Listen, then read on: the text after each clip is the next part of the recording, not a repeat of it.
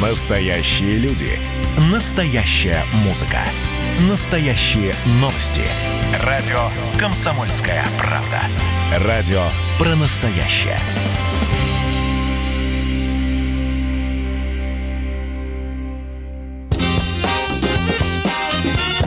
Был бы повод.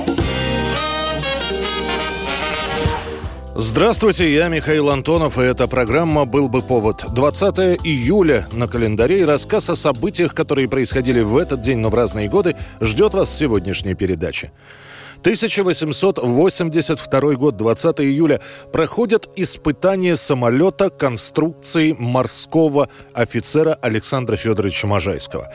На флоте Можайский успел изучить и полеты птиц, и влияние ветра на скорость. Именно поэтому он увлекся конструкцией воздухолетательного снаряда. Именно так сам Можайский называл свое детище. Выйдя в отставку со службы, Можайский начинает чертить эскизы, которые отправляет на рассмотрение в военное министерство. Однако там к проекту энтузиасты относятся прохладно, замечая, что конструкция аппарата крайне ненадежная, и сама машина будет опрокинута, если вдруг случится сильный порыв ветра. Однако эта критика только подхлестывает Можайского, и тот сначала все-таки добивается получения патента, а после, потратив собственные средства и учредив сбор пожертвований, начинает постройку самолета. От военного ведомства Можайский добьется лишь разрешения на использование земельного участка под Санкт-Петербургом. Земля выделена для строительства и испытания аппарата. Документов, которые подробно описывают испытания самолета Можайского, не сохранилось. В записке главного инженерного управления военного министерства отмечается со ссылкой на сведения из частных источников, что самолет Можайского был даже им и приводим в действие, взбегая вверх по наклонным рельсам, но взлететь не смог. После будут и другие попытки поднять самолет в небо. И некоторые зрители даже скажут, что при одном из испытаний самолет оторвется от земли. Правда, он тут же упадет и сломает крыло.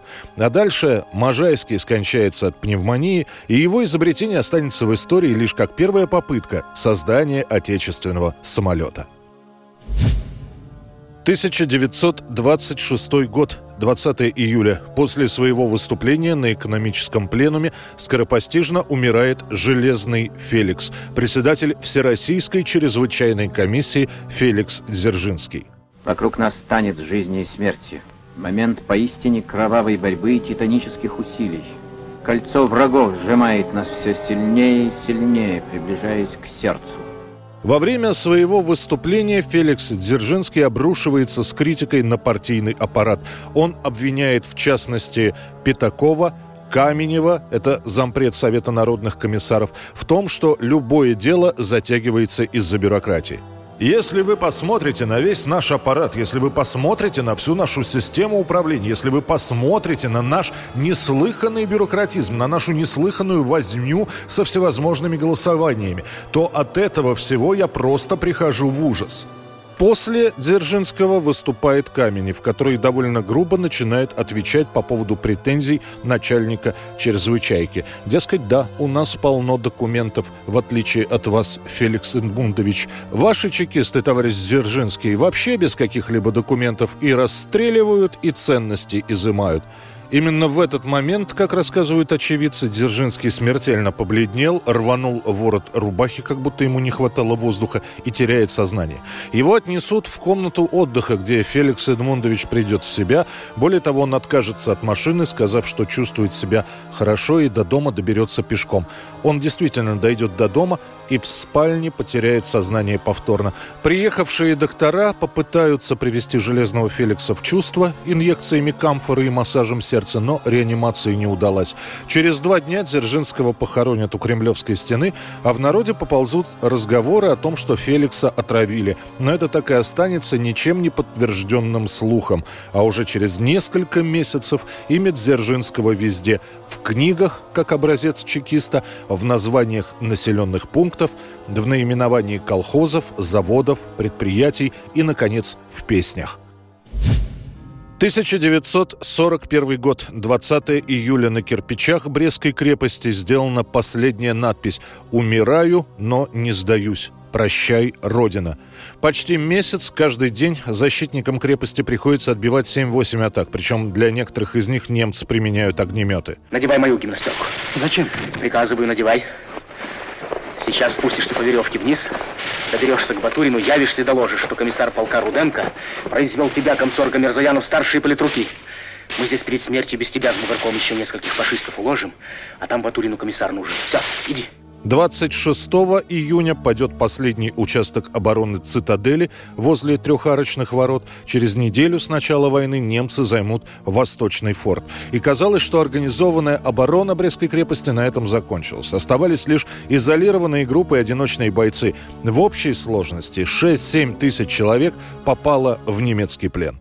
Полковой комиссар Фомин Ефим Моисеевич был расстрелян у Холмских ворот конце июня 41 -го года. В 1957 награжден орденом Ленина. Посмертно. Однако, как выяснится, оставшиеся в Брестской крепости одиночки начнут настоящую партизанскую войну. 23 июля 1941 года, то есть на 32-й день войны, в плен был взят командовавший обороной Восточного форта майор Гаврилов. По официальным данным, это последний защитник Брестской крепости. Говорят, что именно он за три дня до своего пленения написал на стене «Умираю, но не сдаюсь». 1990 год, 20 июля. В прессе опубликована экономическая программа, подготовленная по предложению Горбачева и Ельцина. Так народ узнает, что страну можно поднять за 500 дней. Программу «500 дней» готовят экономисты Явлинский, Шаталин, Задорнов, Петраков, Вавилов, Алексашенко, Мартынов. Всего около 10 человек. Но в народе этот проект, помимо традиционных 500 дней, будут еще называть и программа Явлинского Шаталина. Эти люди чаще всех появляются на экранах, объясняя суть экономических реформ. Программа предусматривает ликвидацию Совета министров, приватизацию при сохранении Союза, то есть СССР, СССР, развитие частного предпринимательства. Сами 500 дней делятся на четыре этапа. Первый длится 100 дней, предусматривает приватизацию жилья, земли, мелких предприятий, акционирование крупных предприятий. Второй этап в 150 дней – либерализация цен. Третий этап тоже 150 дней – стабилизация рынка. И четвертый этап – финальные 100 дней – начало подъема.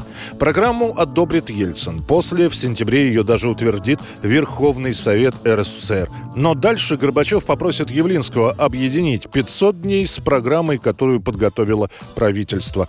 Явлинский скажет, что нельзя смешивать квадратное с фиолетовым и уйдет с поста председателя Государственной комиссии по экономической реформе. В итоге проект 500 дней останется только на бумаге и не будет реализован. Это была программа «Был бы повод» и рассказ о событиях, которые происходили в этот день, 20 июля, но в разные годы. Очередной выпуск завтра. В студии был Михаил Антонов. До встречи. Эта программа никогда не реализовывалась. А, но, правда, если бы она была реализована, это был бы не советская экономика и не Советский Союз. Это была просто другая страна с другой экономикой. Моей главной надеждой и целью я хотел сохранить большую страну, но не советскую. Был бы повод.